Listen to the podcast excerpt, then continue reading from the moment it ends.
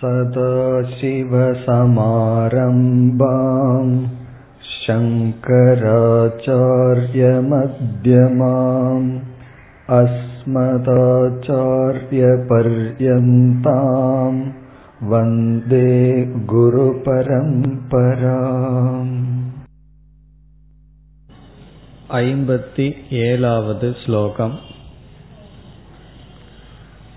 आनन्तप्रतिबिम्बचुम्बिततनुः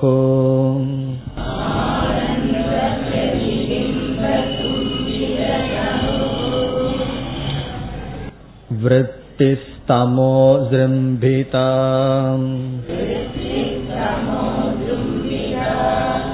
स्यादानन्तमयः प्रियातिगुणकः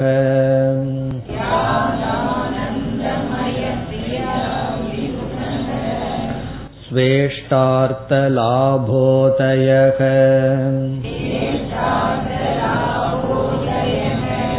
पुण्यस्यानुभवे विभाति कृतिनाम्।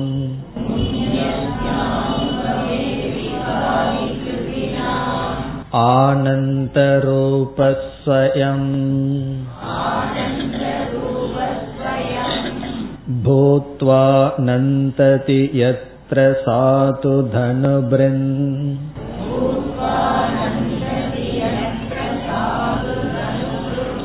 मात्र प्रयत्नं विना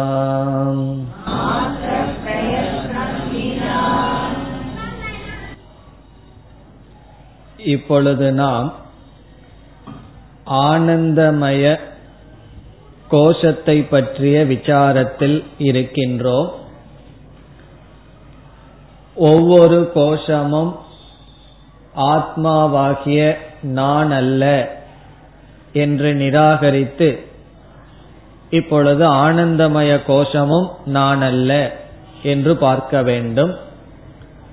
அப்படி பார்ப்பதற்கு முன் ஆனந்தமய கோஷத்தினுடைய தன்மையானது ஐம்பத்தி ஏழாவது ஸ்லோகத்தில் கூறப்பட்டது. சென்ற வகுப்பில் அதை நாம் பார்த்தோம். ஆனந்த பிரதிபிம்ப சும்பித தனுகு ஆனந்தமய கோஷம் என்பது ஆத்மாவினுடைய ஆனந்த சொரூபம் நம்முடைய மனதில் பிரதிபிம்பிக்கும் பொழுது நாம் அனுபவிக்கின்ற ஆனந்தம். அதுவே ஆனந்தமய கோஷம் என்று சொல்லப்படுகிறது. தமோ திரும்பிதா விருத்திகி. இந்த எண்ணமானது தமசிலிருந்து தோன்றியது. பிறகு நம்முடைய மனதில் எண்ணங்கள் சூக்மம் ஆக ஆக அங்கு ஆனந்தமானது அதிகமாக பிரதிபிம்பிக்கின்றது. அந்த எண்ணங்கள் பிரிய ரூப பிரமோதம் என்று சென்ற வகுப்பில் பார்த்தோம். நமக்கு விரும்பிய ஒரு பொருளை பார்க்கும் பொழுது பிரிய விருத்தி ஏற்படுகிறது. அந்த பொருள் நம்முடைய கைக்கு வரும் பொழுது மோத விருத்தி ஏற்படுகிறது. அதை நாம் அனுபவிக்கும் பொழுது பிரமோத விருத்தி ஏற்படுகிறது. இவ்விதம் பிரிய மோத பிரமோதம் என்கின்ற தாரதமியத்துடன் கூடியது இந்த ஆனந்தமய கோஷம். பிறகு எப்பொழுது நமக்கு விரும்பிய பொருள் பார்க்கப்பட்டு நம்மால் அடையப்பட்டு அனுபவிக்கப்பட முடியும் என்றால் புண்ணியம் இருந்தால்தான் நாம் சுகத்தை அனுபவிக்க முடியும். நம்முடைய கர்ம வினைகள் பாவம் புண்ணியம் என்று பிரிக்கப்பட்டு புண்ணியமானது நமக்கு சுகத்தை கொடுத்து தீருகிறது பாபமானது துக்கத்தை கொடுத்து நீங்குகிறது.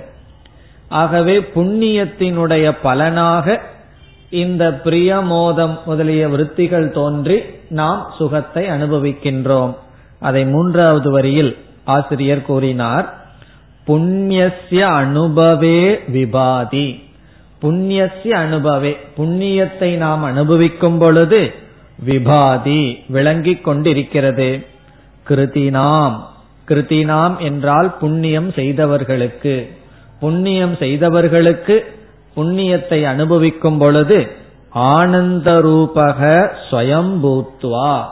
ஆனந்த ரூபமாகி நம்முடைய எண்ணங்கள் விளங்குகிறது. அப்பொழுது ஆனந்தமய கோஷம் விளங்கிக் கொண்டு இருக்கின்றது.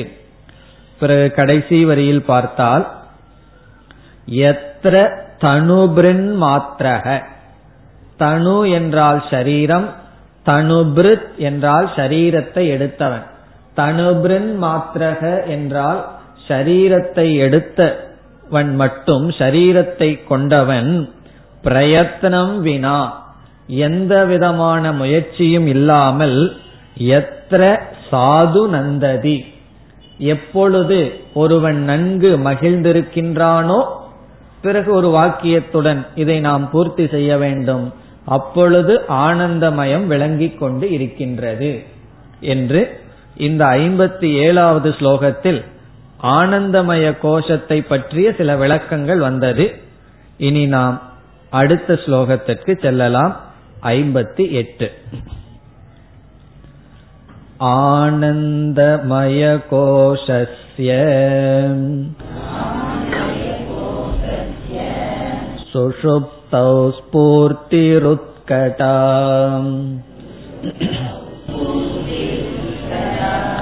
स्वप्नजागरयोरीशत्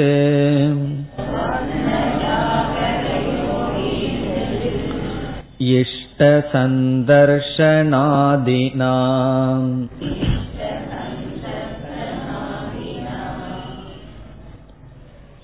இந்த ஸ்லோகத்தில் சங்கரர் என்ன கூறுகின்றார் ஆழ்ந்த உறக்கத்தில் ஆனந்தமய கோஷமானது மிக தெளிவாக வெளிப்படுகிறது ஜாகிரத் சொப்ன அவஸ்தையில் இஷ்ட வஸ்துவை பார்க்கும் பொழுது அதை அடையும் பொழுது அதை அனுபவிக்கும் பொழுது மட்டும்தான் ஆனந்தமய கோஷம் தெளிவாகிறது என்று கூறுகிறார். நாம் ஆழ்ந்த உறக்கத்தில் எந்த விதமான விக்ஷேபத்தையும் மனது அடையாத பொழுது அந்த அவித்யா விருத்தி நித்ரா விருத்தி என்று சொல்லப்படும்.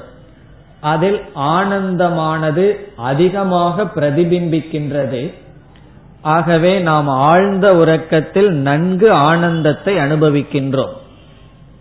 ஆனந்தத்தை ஆழ்ந்த உறக்கத்தில் நன்கு அனுபவிப்பதனால் பிரதிபிம்பானந்தம் அதிகமாக இருப்பதனால் சுஷுப்தி அவஸ்தையில் தான் ஆனந்தமய கோஷம் அதிகமாக நமக்கு விளங்குகிறது.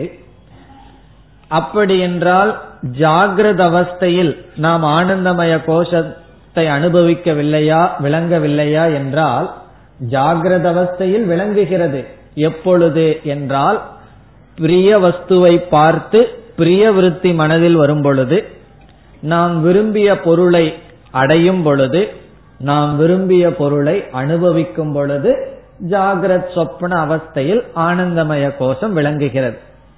ஆனால் பல சமயங்களில் ஜாகிரத் சொப்ன அவஸ்தையில் விரும்பிய பொருள் நமக்கு கிடைப்பதில்லை அனுபவிக்க முடிவதில்லை துயரமும் வருகின்றது. இந்த கருத்தை தான் இந்த ஸ்லோகத்தில் ஆசிரியர் கூறுகின்றார். ஆகவே இந்த ஸ்லோகமும் ஆனந்தமய கோஷத்தை பற்றி விளக்குகின்ற ஸ்லோகம் ஆகிறது இப்பொழுது ஸ்லோகத்திற்குள் செல்லலாம். ஆனந்தமய கோஷஸ்ய.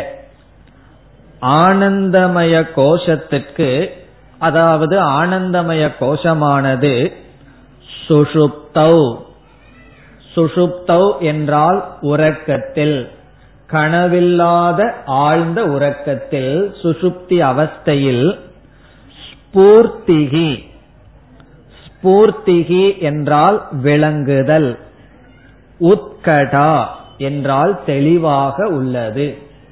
ஆனந்தமய கோஷம் இதுதான் என்று விளங்குதல் சுஷுப்தியில் உத்கடா என்றால் தெளிவு ஸ்பூர்த்திகி என்றால் விளங்குதல். ஒவ்வொரு கோஷத்தை பார்க்கும் பொழுதே அது சூக்மமாக சென்று கொண்டு இருக்கிறது. அன்னமய கோஷம் நமக்கு ரொம்ப தெளிவா விளங்கும்.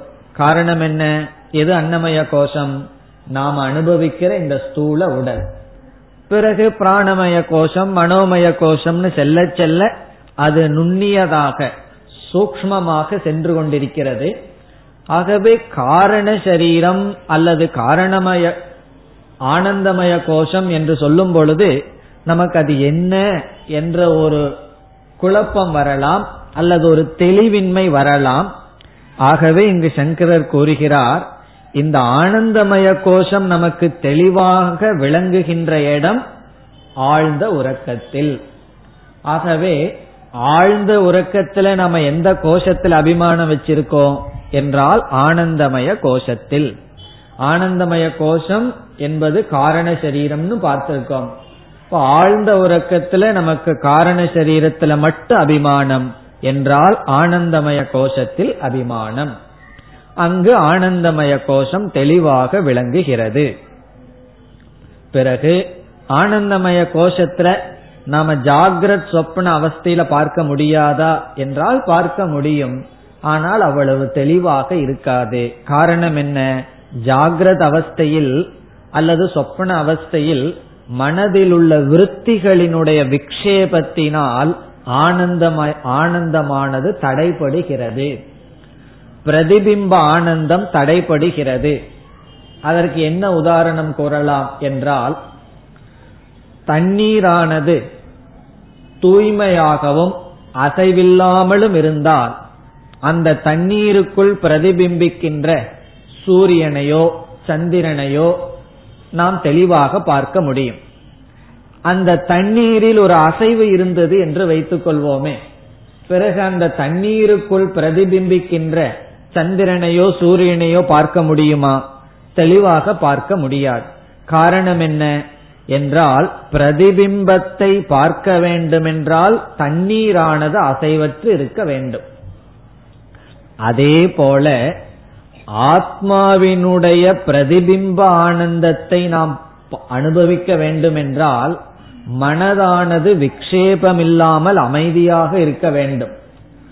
ஆழ்ந்த உறக்கத்தில் இந்திரியங்கள் உலகத்தோடு சம்பந்தம் வைப்பதில்லை மனதும் ஸ்மிருதியோடு ஏற்கனவே அனுபவித்த சம்ஸ்காரங்களோடும் சம்பந்தம் வைப்பதில்லை ஆகவே எந்த விதமான விக்ஷேபமில்லாமல் இருப்பதனால் ஆத்மாவினுடைய ஆனந்தம் அங்கு பிரதிபிம்பித்து ஆனந்தமாக மனிதர்கள் உறங்குகிறார்கள்.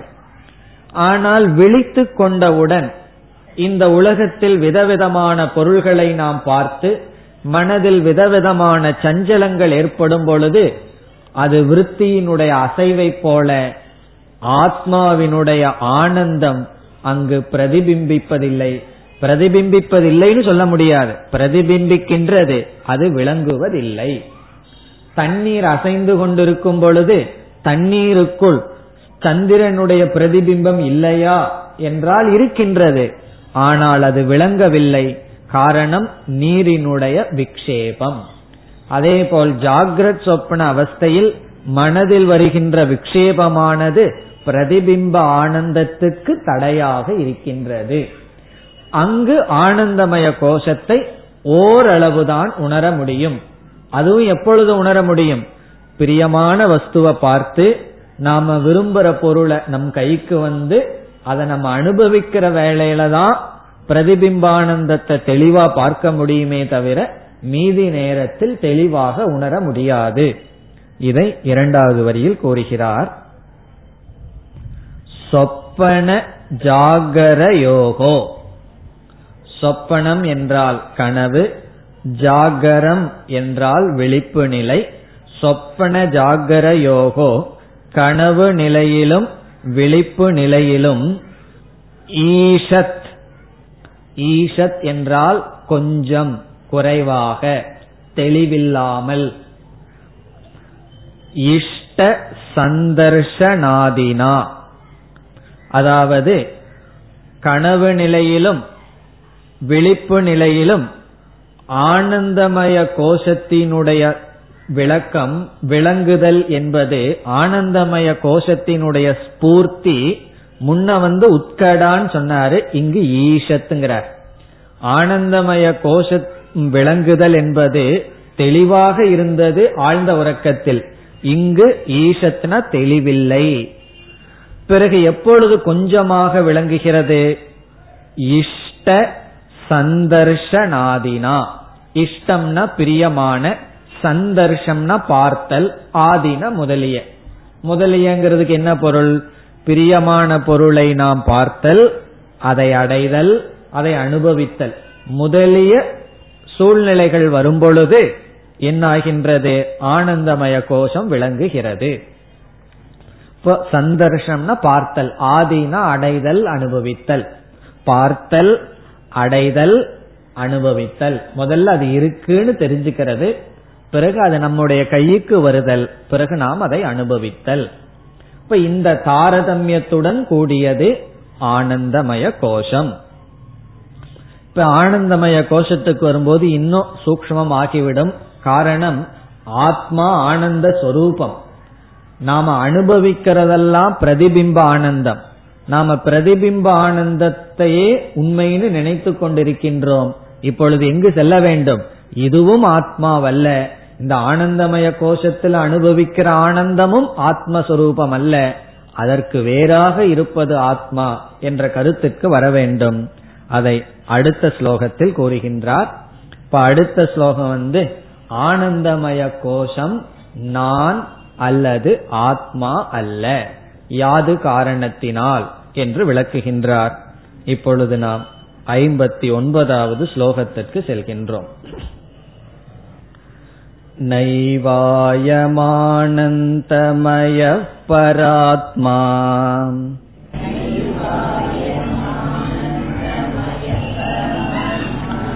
सोपातिकत्वात् प्रकृतेर्विकारात्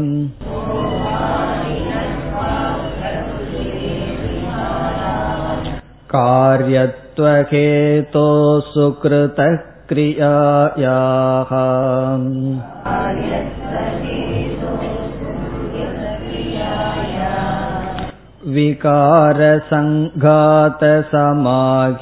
विकारसङ्घातसमाहितत्वात्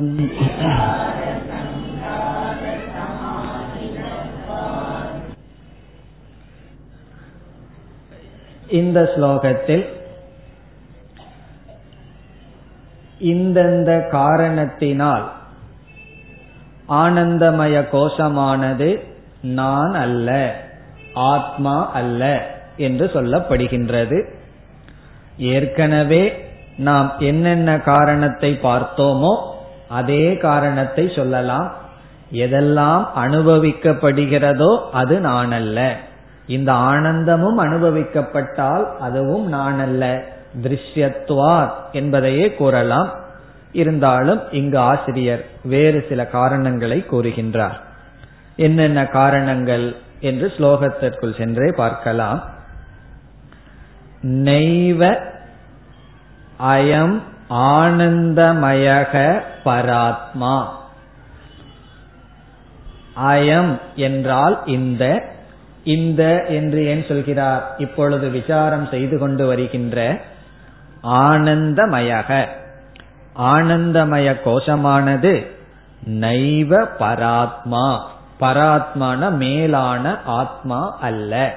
பரமாத்மா அல்ல. பராத்மான மேலான ஆத்மா அல்ல. அல்லது உண்மையான ஆத்மா அல்ல. நைவ பராத்மா.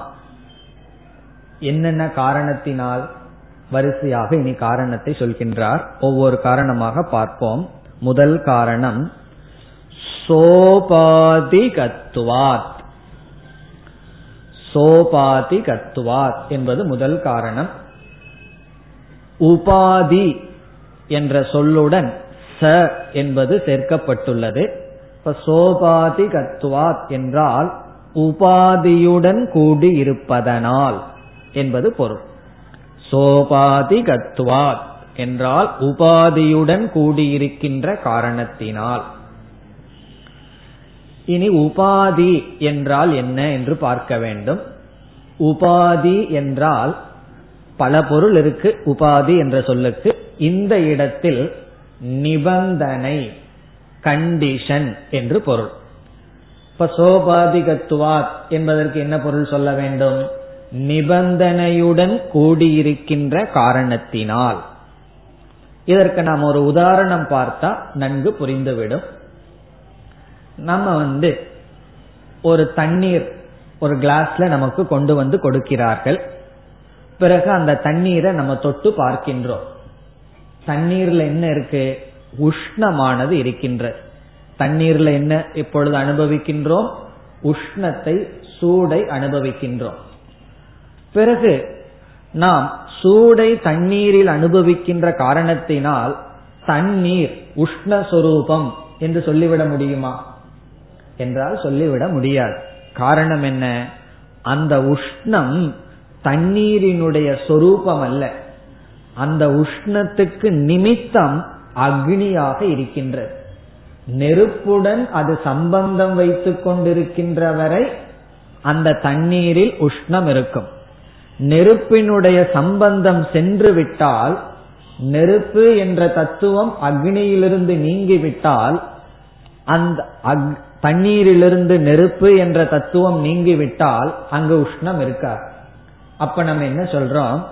தண்ணீரில் இருக்கின்ற உஷ்ணம் ஒரு நிமித்தமாக இருந்த காரணத்தினால் தண்ணீர்ல உஷ்ணத்தை அனுபவிக்கிறோம். ஆனாலும் அந்த உஷ்ணம் ஒரு நிமித்தமாக வந்ததனால் தண்ணீர் உஷ்ணஸ்வரூபம் அல்ல. அந்த நிமித்தத்தை தான் உபாதி. இப்ப இந்த இடத்துல உதாரணத்துல எது உபாதி? நெருப்பு உபாதி. காரணம் என்ன? நெருப்பு என்ற நிமித்தத்தினால் தண்ணீரில் உஷ்ணம் காணப்படுகிறது. பிறகு அந்த நிமித்தத்தை நீக்கிவிட்டால் தண்ணீரில் உஷ்ணம் இல்லை. சரி நெருப்புல உஷ்ணம் இருக்கே அது என்ன நிமித்தத்தினால? என்றால் என்ன பதில் சொல்லுவோம்? நெருப்பினுடைய உஷ்ணம் நிமித்தத்தினால வரவில்லை. அது சொரூபம். அது தன்னுடைய சுவாவம் அதனால என்ன சொல்றோம்? நெருப்பு உஷ்ணஸ்வரூபம் நீர் உஷ்ணஸ்வரூபம் அல்ல. அப்படி எந்த ஒன்றிடம் ஒரு நிமித்தமாக ஒன்று தோன்றியுள்ளதோ அது அதனுடைய தன்மையானது அல்ல. அதாவது சுக்ரீவன் வந்து வாளியினுடன் தோற்று போய்கொண்டே இருந்தான். ஒரு நாள் திடீர்னு என்ன சொன்னா வாளிகிட்ட உன்னோட நான் சண்டைக்கு வர்றேன் அப்படின்னா வாளியினுடைய மனைவி என்ன சொன்னா இவனுக்கு தைரியம் இல்லாத இவனுக்கு தைரியம் வந்திருக்குன்னா எங்கேயோ ஒரு நிமித்தம் இருக்கணும். நீ கொஞ்சம் புத்திசாலித்தனமா வேலை செய்யி அப்படின்னு சொல்லி சொன்னான் வாளி ஏற்கல காரணம் என்ன? தைரியம் இல்லாதவனுக்கு ஒரு தைரியம் வந்திருக்குன்னா எங்கேயோ ஒரு நிமித்தம் இருக்கணுமே. அந்த நிமித்தம் இருக்கிற வரைக்கும் அவனுக்கு தைரியம் இருக்கும். அதே போல இங்க உபாதி என்றால் நிமித்தம். சரி இங்க என்ன உபாதி என்றால் நம்ம மனசுல அனுபவிக்கின்ற பிரதிபிம்ப ஆனந்தம் இருக்கின்றது அல்லவா அந்த பிரதிபிம்ப ஆனந்தமே ஆத்மா அல்ல. நம்ம வந்து விதவிதமான பொருளை பார்க்கிறோம். பார்த்த உடனே ஒரு சந்தோஷம். ஒரு குழந்தைக்கு ஐஸ்கிரீம் வாயில வைக்கவே வேண்டாம். அதை காமிச்சா என்ன வந்துடும் உடனே அந்த குழந்தை பல்ல காட்டும். காரணம் என்ன? ஒரு சந்தோஷம் மகிழ்ச்சி. பிறகு அதை கையில கொடுத்தோம்னா இனியும் கூட ஒரு முகத்துல ஒரு மலர்ச்சியை பார்க்கலாம். இதெல்லாம் நீங்க டெஸ்டே பண்ணலாம். கிளாஸ் முடிஞ்சு போய் ஒரு குழந்தைகிட்ட முதல்ல அந்த பிடிச்சதை காட்டணும். அந்த முகத்துல எவ்வளவு மகிழ்ச்சி இருக்குன்னு பார்க்கலாம். அதான் பிரியம். பிறகு என்ன பண்ணணும்? கையில கொடுத்துட்டு பிறகு முகத்தை பார்க்கணும். நான் பார்த்திருக்கேன் அதனால சொல்றேன். பிறகு அதை விட கொஞ்சம் சந்தோஷம் அதிகமா வரும். பிறகு அதை அனுபவிக்கும் போது நம்ம அதை பார்க்கணும். அதுல அதை விட அதிக சந்தோஷம். இப்போ இந்த மனதுல வர்ற இப்படி தாரதமியமான சந்தோஷங்கள் இருக்கல்லவா? இதெல்லாம் நிமித்தமாக இருக்கின்றது. என்ன நிமித்தம்? பிரிய இஷ்டவஸ்து தர்ஷன இஷ்டவஸ்து லாப இஷ்டவஸ்து அனுபவ நிமித்தம். என்ன இந்த அனுபவங்கள் பிரதிபிம்ப ஆனந்தம் எல்லாம் பிரியமான பொருளை பார்க்கிற நிமித்தம் பார்க்கிற காரணம் பிறகு அதை நம்ம கைக்கு வர்ற நிமித்தம் அதை அனுபவிக்கிற நிமித்தமா இருக்கு. ஆகவே இந்த ஆனந்தங்கள் எல்லாம் வேற என்று வேற எதையோன்னு சார்ந்து இருக்கிறதுனால சார்ந்திருக்கின்ற இந்த ஆனந்தம் என்னுடைய சொரூபம் அல்ல. நான் எதையும் சாராத ஆனந்த சொரூபம். அதுதான் முதல் காரணமா சொல்ற. இப்ப இந்த இடத்துல எதை நீக்கிறார்? நம்ம அனுபவிச்சுட்டு வர்ற ஆனந்தம் இருக்கே அதுவும் கூட ஆத்மா அல்ல. அனுபவத்துக்கு வராத எல்லா ஆனந்தத்துக்கும் மூல காரணமா இருக்கிற ஆனந்த சொரூபந்தான் நான். அதாவது இங்க சாஸ்திரம் என்ன சொல்லுதுன்னா நீ சர்க்கரையை அனுபவிப்பவன் அல்ல நீயே சர்க்கரை சொரூபம். அதனோட அர்த்தம் என்னன்னா நானே இனிப்பு சொரூபம்னா சர்க்கரை வந்து எனக்கு இனிப்பு வேணும்னு பிரயாணம் பண்ணுமா? அப்படி நானே ஆனந்த சுரூபம்னா எதற்கு ஆனந்தத்தை நாடி போகணும்? இப்படி சாஸ்திரம் சொல்ல போகிறது. ஆனா இப்ப அனுபவிச்சுட்டு வர்ற ஆனந்தம் எல்லாம் சோபாதி கத்துவார் விருப்பமான பொருளை பார்த்தல் அடைதல் அனுபவித்தல்ங்கிற உபாதியுடன் கூடியது. இப்ப இந்த இடத்துல உபாதிங்கிறது என்ன? உதாரணத்துல நெருப்பு உபாதின்னு சொன்னோம். இந்த இடத்துல உபாதிங்கிறது பார்த்தல் இஷ்டமான பொருளை பார்த்தல் அதை அடைதல் அதை அனுபவித்தல் என்கின்ற உபாதியுடன் கூடியிருப்பதனால் அது சொரூபம் அல்ல இனி அடுத்த காரணத்திற்கு நாம் செல்லலாம். பிரகிருத்தேகே விகாராத். பிரகிருதி என்றால் இங்கு காரண சரீரம். விகாரம் என்றால் மாறுபாடு. காரண சரீரத்திலிருந்து விகாரத்தை அடைந்த விருத்தி சொரூபமாக இருப்பதனால் விகாரம்னா மாறுபாடு காரியம் என்று பொருள். இங்கே நம்ம உதாரணத்தை பார்த்தா புரிந்துவிடும். களிமண் இருக்கின்றது அதை நம்ம பிரகிருதி அப்படின்னு சொல்லலாம். களிமண்ணிலிருந்து விதவிதமான பானைகள் செய்யறோம். அந்த பானைய வந்து விகிருதி அல்லது விகாரம் என்று சொல்லலாம். இப்ப விகாரம்னு என்ன? அதனுடைய மாறுபாடு. பால் பிரகிருதி தயிரானது விகாரக. அப்படி விகாரம். பிறகு சாஸ்திரம் என்ன சொல்லுது? எதெல்லாம் விகாரமோ அதெல்லாம் நிலையற்றது. அது உண்மை அல்ல இருக்கிறது என்ன? பிரகிருதி தான் உண்மையே தவிர விகாரம் வந்து சத்தியம் அல்ல களிமண் தான் சத்தியம் பிரகிருதி தான் சத்தியம் பானைங்கிறது ஒரு பொருள் அல்ல. ஏன்னா அது விகாரமாக இருப்பதனால். அப்படி காரண சரீரத்தினுடைய விகாரம் பிரகிருத்தியினுடைய மாறுபாடுதான் இந்த ஆனந்தமய கோஷம். சாஸ்திரம் என்ன சொல்லுது? ஆழ்ந்த உறக்கத்திலையும் கூட எண்ணங்கள் இருக்கின்றதாம். என்ன எண்ணங்கள்? நித்ரா விருத்தி அவித்யா விருத்தின்னு சொல்லி. அப்ப இந்த விருத்திகள் எல்லாம் சூக்ம சரீரம் காரண சரீரத்திலிருந்து வந்திருக்குன்னு நம்ம பார்த்தோம். அப்படி இந்த காரண சரீரத்துடைய விகாரமான வந்த அதிசூக்மமான எண்ணங்கள்ல வெளிப்படுறதுதான் இந்த ஆனந்தமய கோஷம். அப்படி அது விகாரமா இருக்கிறதுனால அது நான் அல்ல அது வந்து சத்தியம் அல்ல. எது காரியமோ அது சத்தியம் அல்ல. அதுதான் இங்க சொல்லப்பட்டுள்ளது. பிரகிருத்தேர் விகாரார் பிரகிருத்தியினுடைய விகாரமாக இருப்பதனால். இனி அடுத்த கருத்து. காரியத்துவ ஹேதோகோ சுகிருத கிரியாயாகா. பிறகு அடுத்த கருத்தை என்ன சொல்ற நாம் செய்கின்ற ஒவ்வொரு கர்மத்துக்கும் பாபம் புண்ணியம்ங்கிற ரெண்டு கண்ணுக்கு தெரியாத பலன் இருக்கு. இந்த புண்ணியம்ங்கிற பலன் நமக்கு சுகத்தை கொடுத்து தீரும். பாபம்ங்கிற பலன் துக்கத்தை கொடுத்து நீங்கும். இந்த சுகத்தை கொடுத்து நீங்க வேண்டும். எது? புண்ணியம். ஆகவே சுகம்ங்கிறத நம்ம என்ன சொல்லலாம்? புண்ணியத்தினுடைய காரியம் அப்படின்னு சொல்லலாம். அப்படி என்றால் புண்ணியம்ங்கிறத எதை சொல்லலாம்? காரணம். இப்ப புண்ணியம்ங்கிற காரணம் நமக்கு இருந்தா தான் நமக்கு என்ன கிடைக்கும்? சுகம் அப்படிங்கிற ஒரு காரியம் கிடைக்கும். அந்த சுகம் திடீர்னு வந்துடாது இப்ப நமக்கு புண்ணியம் இருந்ததுன்னு வச்சுக்கோமே. புண்ணியம் எப்படி நமக்கு சுகத்தை கொடுக்கும் என்றால் இஷ்டமான வஸ்துவை நம்ம கண்ணு முன்னாடி கொண்டு வரும். நம்ம மனசுல எத்தனையோ ஆசைகள் இருக்கு. ஆசைப்படுற பொருள்களை எல்லாம் யார் நம்மோட சேர்த்து வைக்கிறா? அது யாருன்னு சொன்னா புண்ணியம்தான்.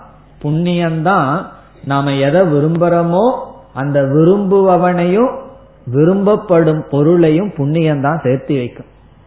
சில வீட்டுல வசதியானவர்களுக்கு ரொம்ப விதவிதமான உணவை சமைச்சு வைத்திருப்பார்கள். ஆனா என்னன்னா அதை சாப்பிட்றதெல்லாம் அந்த வீட்டு சர்வெண்டா இருப்பான். காரணம் என்ன? இவருக்கு எல்லா நோயும் இருக்கலாம். இப்ப என்ன செய்ய முடியும்னா அதெல்லாம் பார்த்துட்டு தான் இருக்க முடியும். மத்தவங்க தான் வந்து சாப்பிட்டு போக முடியும். இப்ப என்னன்னா பொருள் இருக்கு. ஆனா அது பக்கத்துல வந்து அனுபவிக்க முடியல. காரணம் என்னன்னா புண்ணியம் இல்லை. அப்போ நம்ம சுகம் அனுபவிக்கணும்னா பொருள் மட்டும் இருந்தா போதாது. அது நமக்கு பார்க்கணும் அதை நம்ம கைக்கு வரணும் அனுபவிக்கணும்னா புண்ணியம் வேணும். இப்ப இங்க என்ன சொல்றார்? இந்த ஆனந்தமய கோஷம்ங்கிறது புண்ணியத்தினுடைய காரியமாக இருப்பதனாலும் இது ஆத்மா அல்ல. எது காரியமோ அது சத்தியம் அல்ல. பானை காரியம் அது சத்தியம் அல்ல. அதைத்தான் சொல்கின்றார். சுகிருத கிரியாயாக. சுகிருதம் என்றால் புண்ணியம். சுகிருத கிரியா என்றால் புண்ணிய பலன் புண்ணிய கர்ம. புண்ணிய கர்மத்தினுடைய காரணமாக இருப்பதனால் புண்ணிய கர்மத்தை காரணமாக கொண்டிருப்பதனால் எதுனா ஆனந்தம் பிரதிபிம்ப ஆனந்தம். அதை சொல்கின்றார் சுகிருத கிரியாயாக காரியத்துவ ஹேதோகோ சுகிருதம் புண்ணியம் என்கின்ற கிரியையினுடைய கர்மத்தினுடைய காரியமாக இருப்பதனால் கேதோகோன காரணம். இந்த இடத்துல காரியமாக இருக்கின்ற காரணத்தினால் புண்ணியம் என்கின்ற செயலினுடைய விளைவாக இருக்கின்ற காரணத்தினாலும் ஆத்மா அல்ல அல்லது சத்தியம் அல்ல. ஆனந்தம் இனி ஒரு காரணமும் கூறுகின்றார். விகார சங்காத சமாகிதத்வாத் இதுவும் ஏற்கனவே பார்த்த கருத்துதான். அதையே மீண்டும் கூறுகின்றார். எது விகாரத்தை உடையதோ மாற்றத்தை உடையதோ அது சத்தியம் அல்ல விகார கூட்டத்துடன் கூடி இருக்கின்றது. இதை நாம் புரிந்து கொள்ள உதாரணத்திற்கு செல்லலாம். களிமண் இருக்கின்றது. அதிலிருந்து விதவிதமான பானைகள் செய்யப்படுகிறது. ஒரு பானை சின்னதா இருக்கு ஒரு பானை பெருசா இருக்கு இனி ஒன்னு பானையே இல்லை அது கிளாஸா இருக்கு இப்படி விதவிதமா இருக்கு. இப்ப நம்ம வந்து என்ன சொல்லலாம்? இந்த விகார கூட்டங்கள் காரிய கூட்டங்கள் சத்தியம் அல்ல. இதற்கு காரணமாக இருக்கின்ற களிமண் ஒன்றுதான் உண்மை பொருள் அப்படின்னு சொல்லலாம். பிறகு இவைகள் அனைத்தையும் பொய்ன்னு சொல்லிடலாம். பிறகு இருக்கிறது என்னன்னா ஒரே ஒரு களிமண் தான். அதே போல தங்கம் இருக்கு. தங்கத்திலிருந்து விதவிதமான நகைகள் இருக்கின்றது. கழுத்துல போடுறது காதுல போடுறது மூக்குல போடுறது பிறகு காலில் போடுறது தலையில வச்சுக்கிறது. இப்படி விதவிதமான நகைகள். இதெல்லாம் என்னன்னா விகார கூட்டங்கள். எதனுடைய விகாரம்? ஒரே ஒரு தங்கத்தினுடைய மாற்றங்கள் தோற்றங்கள். அதைத்தான் இங்க சொல்றார். இப்படி விகாரத்தினுடைய கூட்டமாக இருப்பதுதான் ஆனந்தமய கோஷம். என்ன விகாரம்னா? பிரிய மோத பிரமோதம் என்கின்ற விகார கூட்டங்களுடன் கூடியது. விதவிதமான ஆபரணங்களுக்கு உதாரணம் போல இங்க என்னன்னா? பிரியவிருத்தி மோதவிருத்தி பிரமோத விருத்திங்கிற விகார கூட்டமாக இருப்பதனாலும் இது மெய்ப்பொருள் அல்ல. அதை கூறுகிறார். விகார சங்காத சமாகி தத்துவார் விகாரம்னா காரியம் சங்காதம் என்றால் கூட்டம். சேர்ந்திருக்கிறதுக்கு பேர் சங்காதம். இப்பெல்லாம் நம்ம இல்லையெல்லாம் என்ன சொல்லலாம்? இதெல்லாம் மனுஷ சங்காதம். மனுஷன் சொல்றதை விட நம்ம எல்லாம் முமுக்ஷு சங்காதம். முமுக்ஷுக்களினுடைய கூட்டம்னு சொல்லலாம். அதே போல விகார சங்காத சமாகி தத்துவம்னா சேர்ந்திருத்தல் கூடி இருத்தல் சங்காதம்னா கலெக்ஷன் சமாஹிதம்னா கூடி இருத்தல் அதாவது ஆனந்தமய கோஷம் என்பது பிரியம் மோதம் பிரமோதம் என்கின்ற கூட்டங்களுடன் கூடியிருக்கின்ற காரணத்தினாலும் ஆனந்தமய கோஷம் ஆத்மா அல்ல. இனி அடுத்த ஸ்லோகத்தில் முடிவுரை செய்கின்றார். இப்பதான் நம்ம அஞ்சு கோஷத்தையும் பார்த்து அஞ்சு கோஷமும் ஆத்மா அல்ல அஞ்சு கோஷமும் மெய்ப்பொருள் அல்ல என்கின்ற முடிவுரைக்கு வருகின்றோம். ஆகவே அறுபதாவது ஸ்லோகம் முடிவுரை. பஞ்ச கோஷ விவேகத்தினுடைய முடிவுரை. அடுத்த ஸ்லோகம். இப்பொழுது நாம் அறுபதாவது ஸ்லோகத்திற்கு செல்லலாம். பஞ்சானாமபி கோஷானாம்.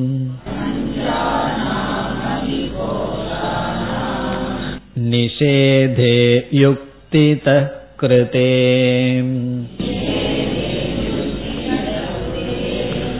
तन्निषेधावधि साक्षीम् बोधरूपोऽवशिष्यते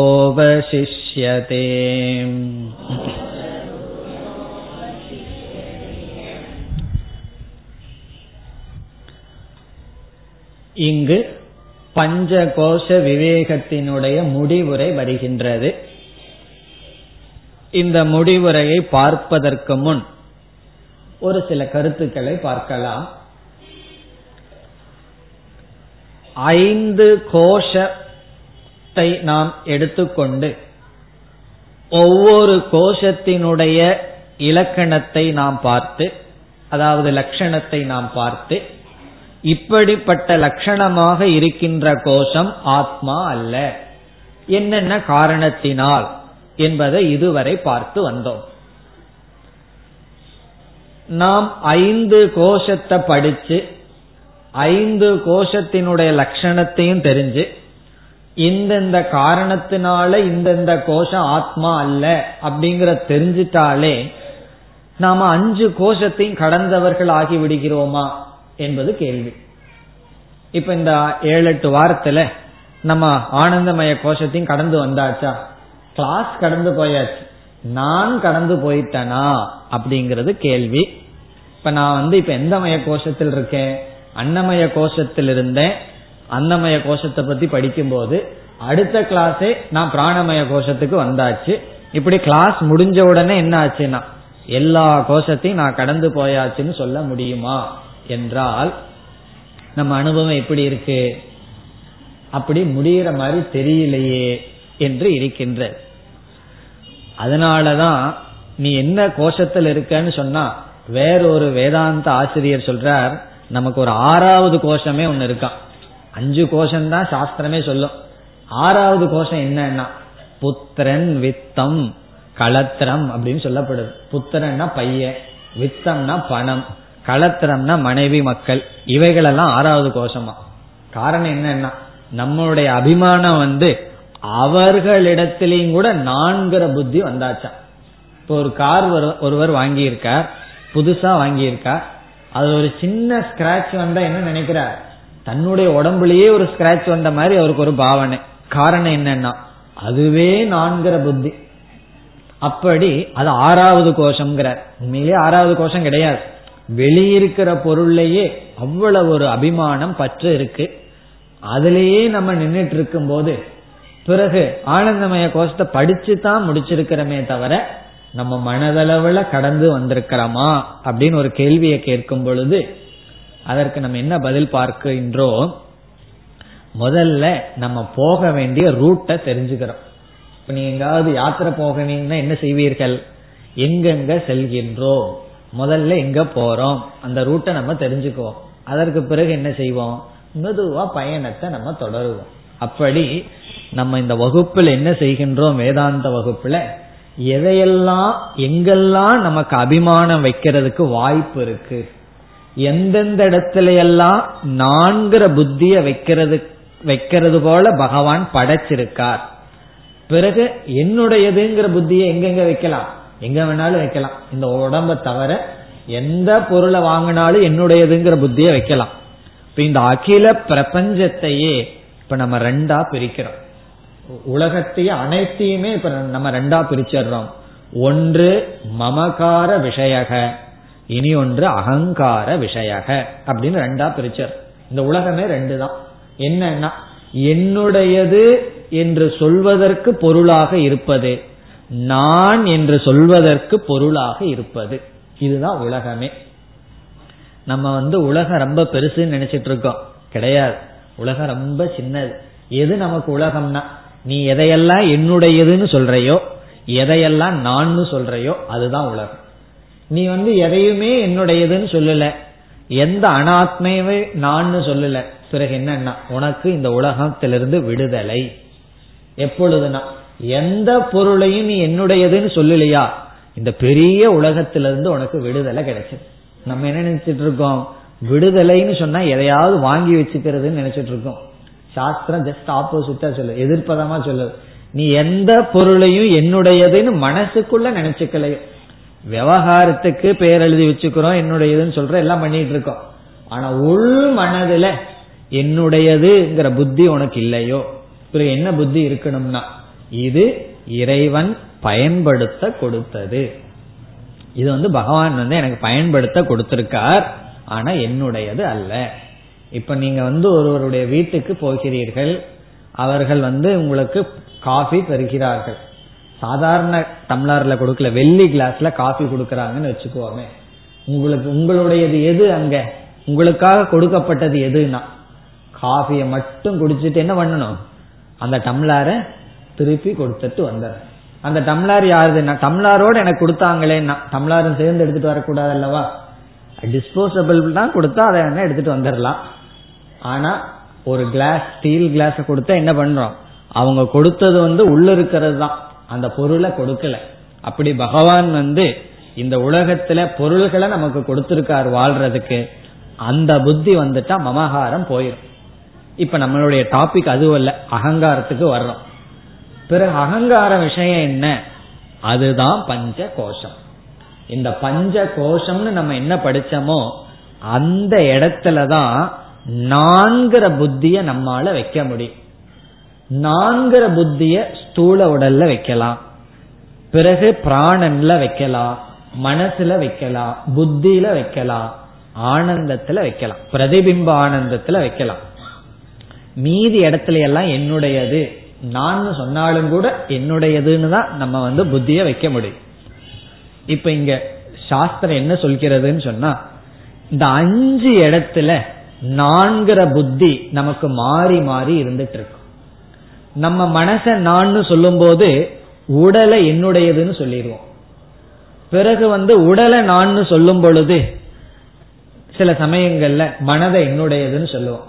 என்னுடைய மனது வலிக்கின்றது என்னுடைய மனசுல நிம்மதி இல்லைன்னு சொல்லுவோம். பிறகு வந்து நான் ரொம்ப சஞ்சலமா இருக்கேன்.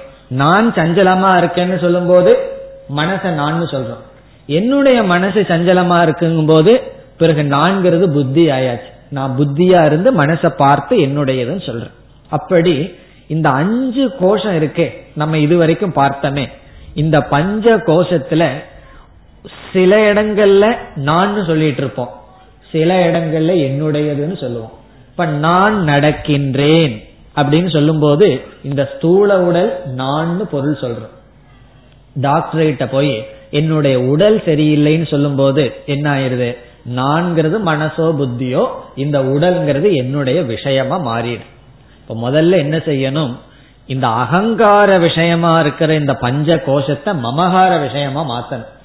இது நான் அல்ல என்னுடையது. பிறகு என்னன்னா இது என்னுடையதும் அல்ல. முதல்ல நான் அல்ல பிறகு என்னுடையதும் அல்ல அப்படின்னு படிப்படியா வரணும். இப்ப நம்ம சாஸ்திரத்துல என்ன தெரிஞ்சுக்கிறோம்? எந்தெந்த இடத்துல எல்லாம் இந்த அஞ்சு கோஷத்துல நான் என்னுடையதுங்கிற புத்தியை வைக்கலான்னு தெரிஞ்சிருக்கோம். அப்படி தெரிஞ்சாத்தேன அந்த இடத்திலிருந்து புத்தியை எடுக்க முடியும். அதற்கு ஒரு நியதி சொல்லுவார்கள். அதாவது ஒரு பகைவன் எங்க இருக்கான்னு தெரிஞ்சிட்டாவே பாதி வெற்றியாம்.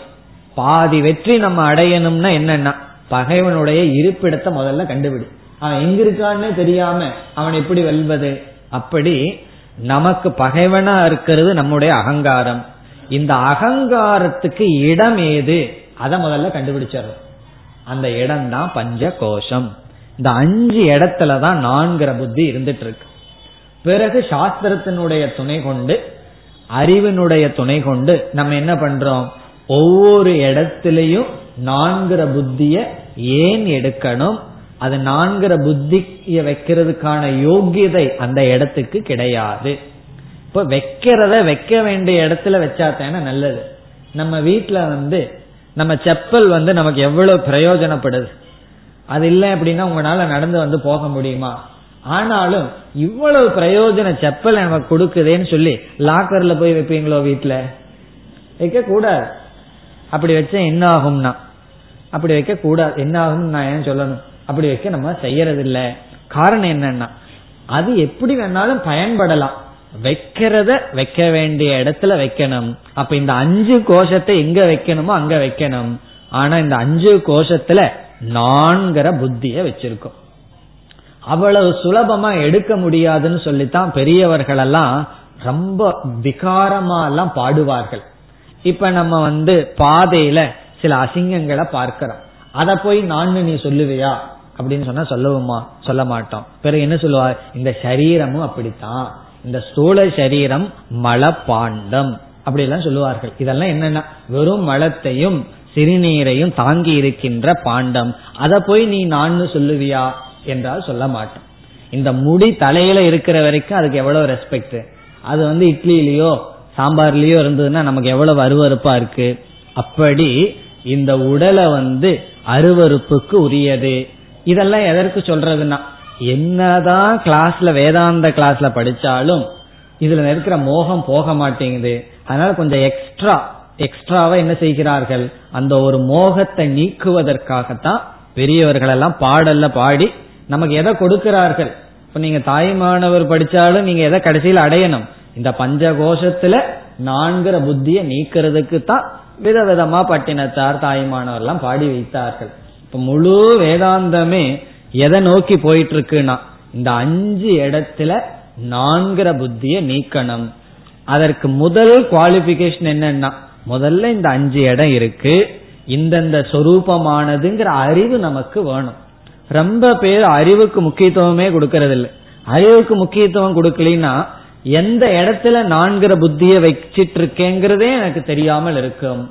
அதனாலதான் இப்ப நம்ம வகுப்புல என்ன பண்ணிருக்கோம் வேதாந்த வகுப்புல இவ்வளவு நாள் எந்தெந்த இடத்துல எல்லாம் நான்கிற புத்திய வைக்கிறதுக்கு வாய்ப்பு இருக்கு? இந்த ஸ்தூல சரீரம் பிறகு நம்மளுடைய பிராணன் அப்புறம் நம்முடைய மனம் நம்முடைய புத்தி நம்முடைய சுகம் இந்திரிய இன்பங்கள் இந்தந்த இடத்துல எல்லாம் வைக்கிறதுக்கு வாய்ப்பு இருக்குன்னு படிச்சிருக்கோம். பிறகு என்ன செய்யணும்? நம்ம சாதனைகள்னால கொஞ்சம் கொஞ்சமா மனதை தூய்மைப்படுத்தி தூய்மைப்படுத்தி மீண்டும் விசாரத்தை செய்து செய்து இது ஏன் நான் அல்ல? இதனுடைய தன்மை என்ன? என்று அறிவு பூர்வமாகவே அறிவுல தெளிவாகி தெளிவாகி நாம் படிப்படியாக ஒவ்வொரு கோஷத்தில் இருக்கிற அபிமானத்தை விட்டு வரணும். இப்ப இதுல இனி ஒரு முக்கியமான கருத்து என்னன்னா அன்னமய கோஷத்தில் இருக்கிற அபிமானத்தை விடணும்னு சொன்னா அதனுடைய அர்த்தம் என்ன? இந்த உடல் நான்னு உணரவே கூடாது. அப்படி அர்த்தம் இல்ல. அதற்கு பிறகு உடலை நான்கிற வார்த்தையை பயன்படுத்துவோம். ஆனா அதுல அபிமானம் அதுல நம்ம அது அபிமானம் இருக்காது. அது சம்பந்தமான துயரம் நமக்கு இருக்காது. அப்படி அறிவு பூர்வமா கொஞ்சம் கொஞ்சமா ஒவ்வொரு கோஷத்தில் இருக்கிற அபிமானத்தை கடந்து நாம் வர வேண்டும். பிறகு அடுத்த கருத்து என்னவென்றால் எனக்கு வந்து ஒரு கோஷத்தை கடந்துட்டேன் அப்படின்னு எப்படி தெரியும்? இப்ப நான் அன்னமய கோஷத்தில் இருக்கிற அபிமானத்தை கடந்துட்டேன்.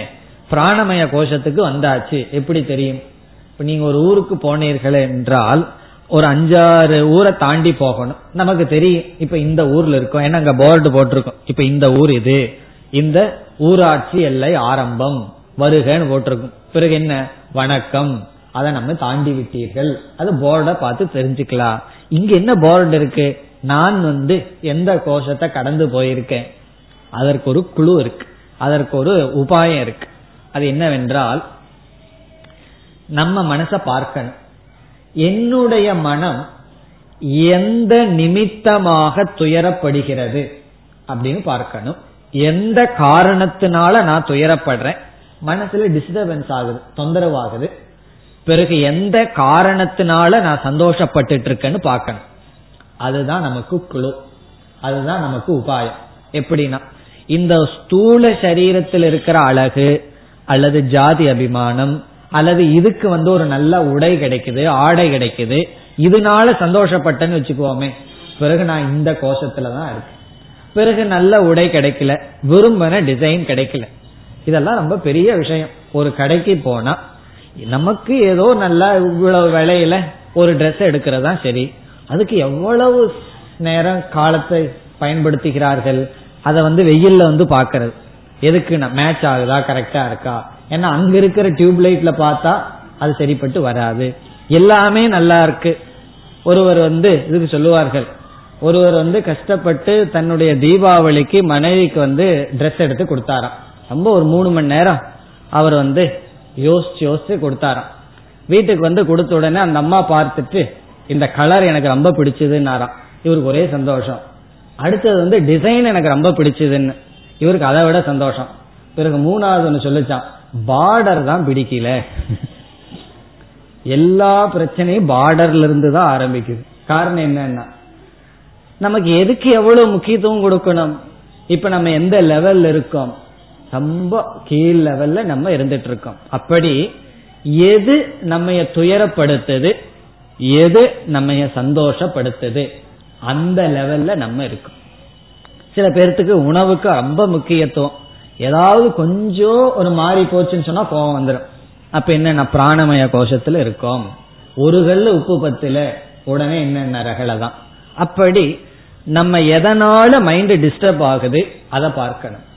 பிறகு எதனால நம்ம சந்தோஷப்பட்டு இருக்கோம் கோஷத்தை கடந்து போறதுன்னா என்னன்னா அந்தந்த நிலையிலிருந்து நான் பாதிக்கப்பட மாட்டேன்.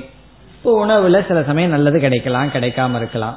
பிறகு மனோமய கோஷம்னு சொன்னா மற்றவர்களுடைய அன்புக்கு ஏங்கி இருக்கிறது. ஒரு வா ஒருத்தர் நம்ம பார்த்து நல்லா சிரிச்சு ஒரு வார்த்தை சொல்லிட்டா அப்படியே குளிர்ந்து போயிடுறது. சிரிக்காம அப்படியே மூஞ்சி திருப்பிட்டு போயிட்டா அன்னைக்கு முழு நாள் டிஸ்டர்பன்ஸ் காரணம் இவ்வளவு நாளா நல்லா சிரிச்சிட்டு இருந்தான் என்ன பார்த்து அவன் பார்த்திருக்கவே மாட்டான். ஏதோ நினைச்சிட்டு கண்ணு பா திறந்திருக்கும். இப்படி எல்லாம் நம்ம நினைச்சிருக்கிறது. அப்புறம் அறிவில எனக்கு இது தெரியல இது தெரிஞ்சிருக்குன்னு சொல்லி அதுல ஒரு குறை நிறைகள். இப்படி ஒவ்வொரு நிலையும் இருந்து கொண்டே இருக்கிறது. இதிலிருந்து நம்ம கடந்து வர்றதுன்னா என்ன அர்த்தம்? எந்த நிலையிலிருந்தும் எனக்கு சுகதுக்கம் அல்லது பாதிப்பில்லையோ அப்பொழுது இதையெல்லாம் நான் கடந்து போயிட்டேன் அர்த்தம். இப்ப கடந்து போயிட்டேன்னா உடலையே விட்டுட்டு போயிட்டேன் உடல் செயல்படாம மரக்கட்ட போல இருக்குன்னு அர்த்தம் இல்ல. செயல்பட்டு கொண்டிருக்கிறது நான் பாதிக்கப்படவில்லை. இவ்விதம். இந்த அஞ்சு கோஷத்துல ஒவ்வொரு கோஷமா நம்ம பற்ற எடுத்து மெதுவா படிப்படியா தான் போக முடியும். திடீர்னு போயிட முடியாது. சில சமயங்கள் என்ன ஆகும் தெரியுமோ? திடீர்னு மேலான நிலைக்கு மனசு இருக்கும். திடீர்னு அதுக்கு அடுத்த நாள் பாதாளத்துல விழுகும் நமக்கே ஆச்சரியமா இருக்கு. நேத்தெல்லாம் மனசு இவ்வளவு நல்லா இருந்தது இன்னைக்கே இப்படி போச்சுன்னா. அப்படி இந்த கோஷத்தினுடைய பயணம்ங்கிறது நம்ம வந்து சில நாள் அன்னமய கோஷம் பிராணமய கோஷம் கடந்து போயிருப்போம். திடீர்னு ஒரு நாள் மீண்டும் அதுல போய் விழுவோம். இப்படி வீழ்ச்சிக்கும் எழுச்சிக்கும் உட்பட்டதுதான் இந்த பயணம். இத கட்டோபனிஷத்தில் என்ன சொல்ற யம தர்மராஜா யோகோகி பிரபவாப்பியோ இந்த பாதை இருக்கே இந்த ஆன்மீகத்தின் ஆன்மீக பாதை இருக்கே இது வீழ்ச்சிக்குட்பட்டது அதனால கவனமா இருக்கணும் அப்படின்னு சொல்ற அது மட்டுமல்ல இது கத்தியினுடைய முனையில நடக்கிறது போல. சும்மா வெறும் ஏதோ பொழுதுபோக்குக்கு ஏதோ கிளாஸுக்கு வர்றோம் வந்து படிச்சுட்டு போயிட்டோம்னா ஒரு பிரச்சனையும் கிடையாது. நம்ம உண்மையிலேயே முன்னேறணும். இந்த அறிவை நம்ம பயன்படுத்தி நம்ம எல்லா கோஷத்தையும் கடந்து ஆத்மஸ்வரூபமா நிற்கணும் அப்படின்னா தான் இந்த எச்சரிக்கை எல்லாம் ஏதோ நான் பொழுது போறதுக்கு வர்றேன் அப்படின்னு சொன்னா இப்ப என்ன பண்றது அவர்களோட? அப்படி இல்லாம நம்ம இப்ப என்ன படிச்சிருக்கோம்னா இந்த அஞ்சு கோஷத்தில் இருக்கிற நான்கிற புத்திய மெதுவா தான் எடுக்க முடியும். ஒரே நாள்ல எடுத்துட முடியாது. நம்ம ரெண்டே கிளாஸ்ல காரண சரீரத்தை படிச்சு முடிச்சிட்டோம். ஆனா ரெண்டே வாரத்துல காரண சரீரத்தில் இருக்கிற அபிமானத்தை எடுக்க முடியாது. ரெண்டு ஜென்மம் ஆனாலும் பரவாயில்ல. அது ஒர்த் ரெண்டு ஜென்மம் ஆனாலும் பரவாயில்ல. நம்ம என்ன செய்யணும்? படிப்படியாக ஒவ்வொரு நிலையிலிருந்து அபிமானத்தை விட்டுட்டு கடைசியில நான்கிற புத்திய ஒரு இடத்துல வைக்கணும். அது எந்த இடத்துல வைக்கணும்? அததான் இந்த இடத்துல சொல்ற இப்ப இனிமேல் வந்து இந்த கோஷத்தை எல்லாம் நம்ம பார்த்துட்டு இதெல்லாம் நான் அல்ல ஏன் நான் அல்லன்னு சொன்னார். ஒரு முறை படிச்சா போதா மீண்டும் மீண்டும் இவைகளை படிச்சு இந்தந்த காரணத்தினால நான் அல்ல என்று புரிந்து கொண்டு இறுதிய என்ன முடிவுக்கு வரணும் எந்த இடத்துல நான்கிற புத்திய வைக்கணும் அதை கூற போகின்றார் அடுத்த வகுப்பில் பார்ப்போம் ஓம் போர் நமத போர் நமிதம் போர் போர் நமுதச்சதேம் पूर्णस्य पूर्णमादाय पूर्णमेवावशिष्यते ॐ शान्ति शान्ति शान्तिः